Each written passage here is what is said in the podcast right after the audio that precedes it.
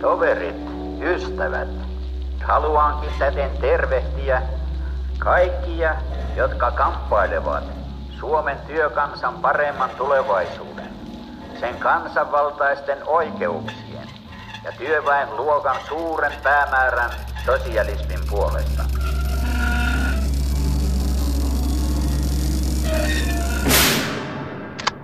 Rintamamiehet, suojeluskuntalaiset, olen iloinen saadessani jälleen tänään tervehtiä ase veljiänne vuodelta 18. Vuonna 1918 käydään Suomessa sisällissota. Olivatko kirjailijat ja muut taiteilijat aseiden kanssa toisiaan vastaan, suomalainen suomalaista vastaan, siinä missä muutkin suomalaiset merkkihenkilöt? No useimmat kirjailijat ei kyllä olleet, mutta tuota, on, on lukuisia esimerkkejä siitä, että, että oikeastaan enemmänkin valkoisella puolella. Juhani Siljohan oli taistelussa mukana, haavoittuu Oriveden asemalla valkoisten hyökätessä ja punaisen, punaisten panssarijunakin oli siinä jollain lailla mukana. Siljo haavoittui kuolettavasti ja kuolikin Tampereella. Tampereellahan sitten tunnettu, aikanaan hyvin tunnettu näytelmäkirjailija Lauri Harla totesi, että tuhannen päätä Siljon päästä. Ja eihän se Tampereen val- valtauksessa ihan pelkäs uhkaukseksi jäänyt, vaan kyllä tuota, telotuksia tapahtui. Jos kolmantena nostaa, niin valkoisen puolen, siis ihan ase kädessä taisteluita käynyt, oli tietysti Kyösti Vilkuna, joka oli pitkältä ajalta aktivisti ollut pahamainen siis Palernajan vankilassa Pietarissa kalterijääkärinä ja oli värvännyt ase kädessä miehiä ja, ja oli jo oikeastaan 17 selvästi niin kuin väkivaltaisen ratkaisun kannalla. Ja, ja, ja hänen kirjoituksensa on, on aika hyytäviä siitä, kuinka niin kuin suurten kaupunkien huligaanit pitää pyyhkäistä tuota pois. Hän oikeastaan niin kuin, siis useasti totesi, että eduskuntauudistus ja yleinen äänioikeus on, on, on hirvittävä erehdys. Tässä on ajauduttu niin kuin tämmöiseen roskaväen valtaan ja roskaväki pitää nyt puhdistaa. Ja, ja hän osallistuu sekä rintamataisteluihin että sitten myöskin telotuksiin. Kai Hegman, sä olit historioitsija, Helsingin yliopiston dosentti ja tietokirjailija, kirjoittanut muun muassa tällaisen kirjan Teemu Keskisarja ja Markku Kuisman kanssa, kun 1917 Suomen ihmisten vuosi. Ja tässä kirjoitat suomalaista taiteilijoista.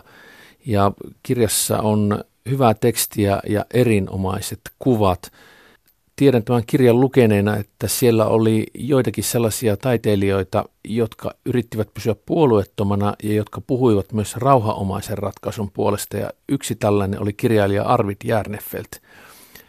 Mitä sanoisit ja Järnefeltin onnistumismahdollisuuksista ja lopputuloksesta punaisten ja valkoisten välissä? Järnefelt on mielenkiintoinen tapaus. Hän oli aikanaan hyvin arvostettu kirjailija, siis valtion palkintoja, kaikkea tämmöistä aatelismies, joka, joka tuota, ryhtyi sitten maanviljelijäksi tolstoilainen pasifisti, näin voi sanoa.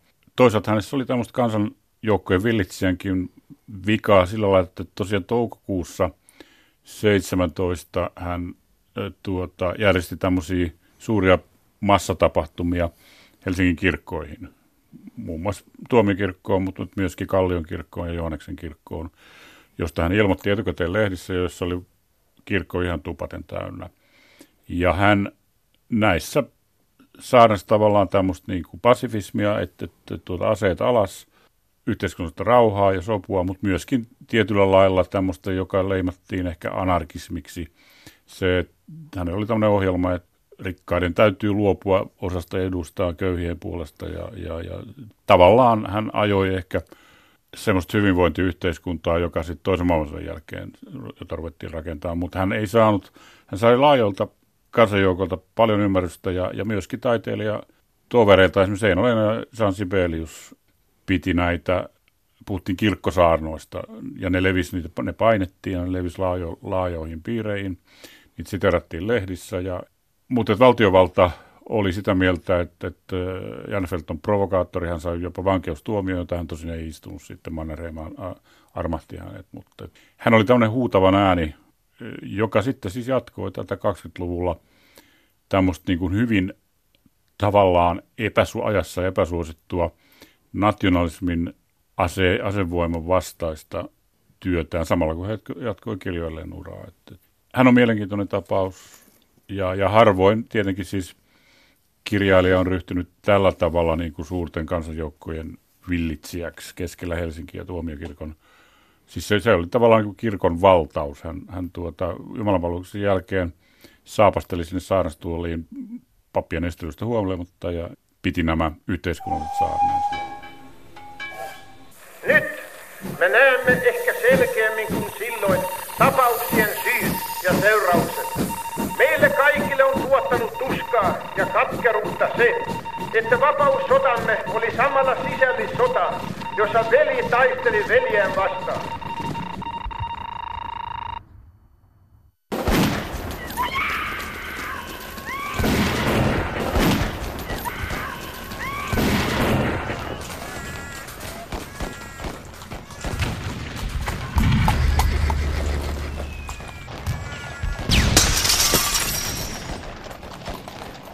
Kirjailijat olivat usein 1900-luvun alkupuolella sanomalehtimiehiä ja yksi tunnetuimmista on sisällissodassa kovastikin kunnostautunut kirjailija sanomalehtimies Algot Untola eli kirjailin nimeltään Irmari Rantamala Maiju Lassila. Hän oli 1916-17 ensin porvarisleirissä ja ilmeisen antautunut sille ideologialle ja sitten kääntyy sosialistiksi.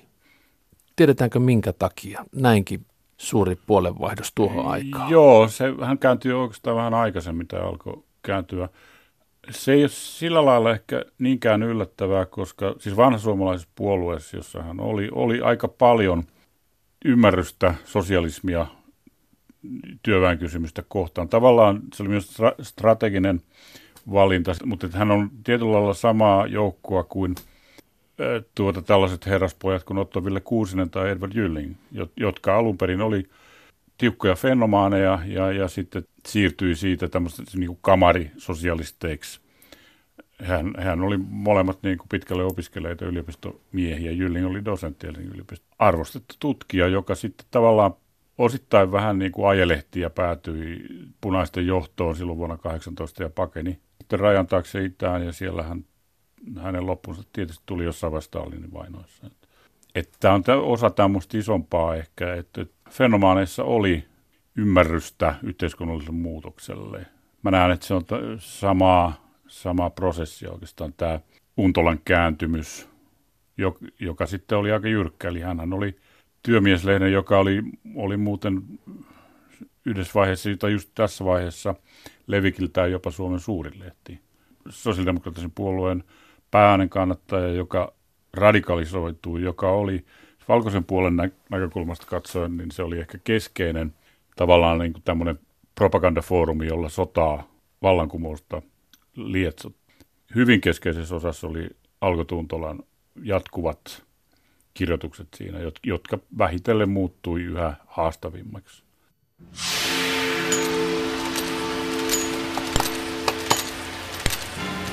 Kaikki toimi yhdessä. Kaikille oli niin mieluista se, että nyt ollaan sentään vapaana saarivallasta. Jääkärien pääjoukon ja heidän mukanaan tuomiensa suurten aselastien saapuminen. J.O. Hannula kirjoittaa Suomen vapaussodan historiateoksessa vuonna 1933. Työväisten keskuudessa 1918 vallineiden mielialojen ja samalla kapinan taustan selvittämiseksi on ensiksikin kiinnitettävä huomiota siihen seikkaan, että yleisellä ja yhtäläisellä äänioikeudella valittu yksikamarinen eduskunta oli pettänyt nimenomaan työväestön siihen kohdistamat toiveet. Odotettuja suuria yhteiskunnallisia uudistuksia ei juuri nimeksikään ollut saatu aikaan vuosikymmenen kuluessa. Puuttumatta tässä niihin eri syihin, mitkä ehkäisivät useiden välttämättömien yhteiskunnallisten parannusten aikaansaamista, viitattakoon vain siihen, että sosiaalidemokraattinen sanomalehdistö päivästä päivään selitti kaiken johtuvan porvareista. Päivästä päivään työmies sai lehdestä lukea, että porvarin rikkaus ja onnellinen elämä perustui yksin omaan työväestön nylkemiseen. Porvari oli verenimiä ja häikäilemätön sortaja, joka ehdottomasti vastusti pienimpiäkin parannuksia työväen elinehtoihin ja ehkäisi kaikkien uudistusten aikaansaamisen. Työväestö luki vain omia lehtiään, se oli henkisesti rokotettua omaan ajatusmaailmaansa. Se uskoi sokeasti johtajansa, totteli heidän käskyjään, teki heidän käskystään lakkoja, olipa vihdoin valmis käskystä nousemaan veriseen kapinaankin. On huomattava, ettei Suomen työväestöllä ollut todellisia johtajia. On aina sivistyksellä suuri merkitys. Maailmassahan on todella vain kaksi valtaa, miekka ja kulttuuri, joista kulttuuri aina lopullisesti voittaa. Me emme saa unohtaa niitä, jotka läpi aikojen kansamme oikeuksien puolesta taistellessaan saivat kulkea kärsimyksien tietä, tuta vieraan iestä, vankeuttaa, maanpakoa, jopa uhrata henkensä. Alkot Untula vangittiin sitten ja toukokuussa 1918 21. päivä häntä vietiin valkoisten toimesta Helsingin kauppatorilta laivalla Suomenlinnan teloitettavaksi. Teloitusta seuraamaan olivat laivalla lähteneet muun muassa kustantaja Eino Railo, kirjailija Kyösti Vilkuna ja senaattori Oswald Kairamo, erittäin kiinnostava ja arvovaltainen herraseurue. Alkot Untola kuoli ennen kuin laiva pääsi Suomenlinnaan ja tapahtumat ovat jääneet hämärän peittoon, vaikka niitä on tongittu ja tutkittu, niin mitä Guy Heckman, kun olet historioitsija, minä, mikä sinun näkemyksesi on siitä, mitä laivalla tapahtui? No ainakin siis taustosta täytyy sen verran sanoa vielä, että Untolahan jäi tietoisesti sinne työmiehen toimitukseen oikeastaan yksinään, samaan aikaan kuin punaisten johto, johto pakeni Pietarin tai Petrogradiin, niin kuin se silloin oli. Ja hän tiesi vallan hyvin, että, että, tuota, että hänet tullaan vangitsemaan, mutta hän piti itseään silloin syyttömänä. Hän ei osallistunut asekädessä mihinkään, hän ei kuulunut punaisten hallintoon, eli, eli sillä lailla hänen näkemyksensä oli, oli mitä ilmeisimmin se, että hän, hän on syytön mihinkään sellaisen, että hän telotettaisiin. Mutta näin siinä kävi, ja, ja tosiaan silloin tämä tuota, laiva lähti siitä kauppatorin rannasta ja, ja, ja siitä on sekä tämmöistä niin vaikenemista että jälkikäteisiä paljon myöhemmin paikalla olijoiden tuota ristiriitaisia kertomuksia. Kaksi tavallaan näkemystä joko niin, että Untola hyppäsi mereen, tai sitten niin, että hänet heitettiin mereen ja ammuttiin sinne. Mutta kaikissa tapauksissa hänet joka tapauksessa sinne mereen ammuttiin. Se on fakta. Hän tuli ruumiina Santahaminaan, jossa oli tarkoitus telottaa sitten. Ja, ja siinä oli muitakin telotettavia mukana. Ja tosiaan tämä herraseurue, joka, muun muassa Railo, joka oli, oli tuota, itse asiassa Untola kustantaja ja tunsi pitkältä ajalta hänet hyvin, mutta hän, hän ei ollut mukana suikaan niin kuin tuota, anelemassa kirjailijalleen armoa, vaan, vaan katsomassa, että, tuota, että ta, taatusti tuota, päättää päivänsä. Eli nämä, nämä suhteet oli hyvin vihamieliset. Niin tai näin, niin veteen joutunut Untola ammuttiin. Se on fakta ja, ja, ja tavallaan jos sodankäynnissä on jotain sääntöjä, jos teloituksessa on jotain sääntöjä, niin mä oon ymmärtänyt niin, että, että oikea menettelytapa olisi ollut se, että Untola olisi nostettu vedestä pois ja viety sitten sinne niin, kuin niin sanotusti virallisen telo, telotusryhmän eteen ja näin poispäin. Tämä on tämmöinen yksi episodi, josta on kuvaavaa sitten, että nämä kirjailijaporukka jälkeenpäin tiettävästi kokoontui samana päivänä tämmöiselle tuota kalastajatorpan aterialle, jossa sovittiin, että tästä ei sitten puhuta tarkemmin. Ja, ja, ja tämä on tämmöinen jäänyt sitten elämään tämmöisenä niin kuin sisällissodan mytologisena tapahtumana, jota, jonka ympärille leijuu tämmöistä epäselvyyttä.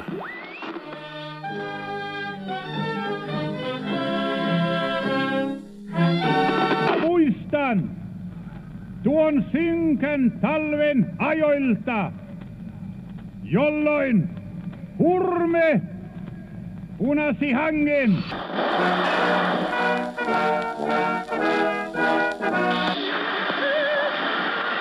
Was ihm gönnte, der gewaltige Kampf, den Deutschland jetzt führt, geht nicht um Deutschland allein. Что такое советская власть? чем заключается сущность этой новой власти. Rintamamiehet, suojeluskuntalaiset! Voi sanoa, että parhaat kaunokirjalliset tuotokset oli tällaisia, tuota, joissa nähtiin se kokonaisuus. Ja, ja näistä nyt tietenkin ehkä Juhani Ahon sodanaikaiset päiväkirjat on, on tärkeä dokumentti, mutta ihan taiteellisena suorituksena ylivertainen on kyllä tuota F. Sillanpään hurskaskurjuus, jossa Sillanpää näkee asiat.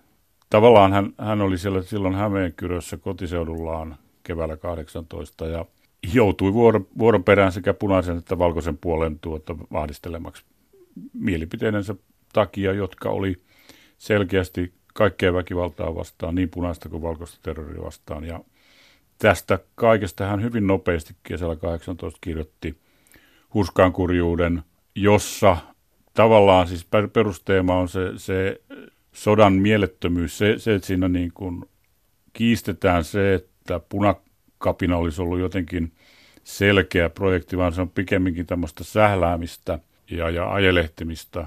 Punaiset ei oikein tiedä, mitä ne sillä vallallaan tekisi. Ja vastaavasti sitten siinä tuodaan esille valkoisten paikallisten porvaripiirien harjoittama väkivalta ja nimenomaan tämä sitten aiheutti sen, että tuota hurskasta kurjuutta, kun se ilmestyi, niin siihen suhtauduttiin hyvin, hyvinkin kylmästi.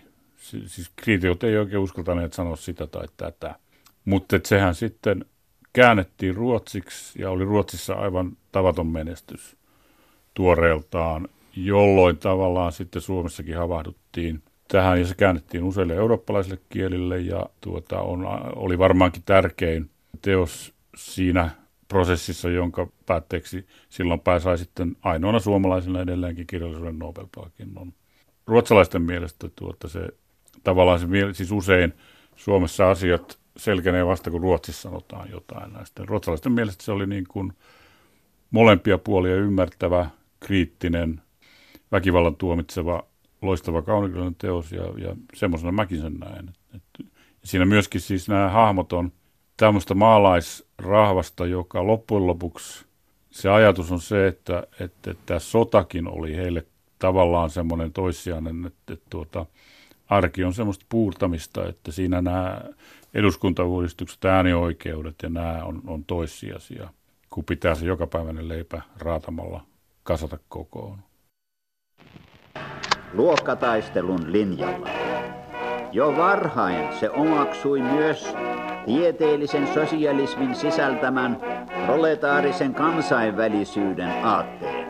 Muistan tuon synkän talven ajoilta, jolloin rivit harvenivat kuin hongat hirveen tieltä. Venäjän vallankumousliikkeen nerokas johtaja Lenin seurasi suurella myötämielisyydellä Suomen työtä tekevien kamppailua. Jälkimaailma arvioikoon panoksemme ja punnitkoon sen arvon.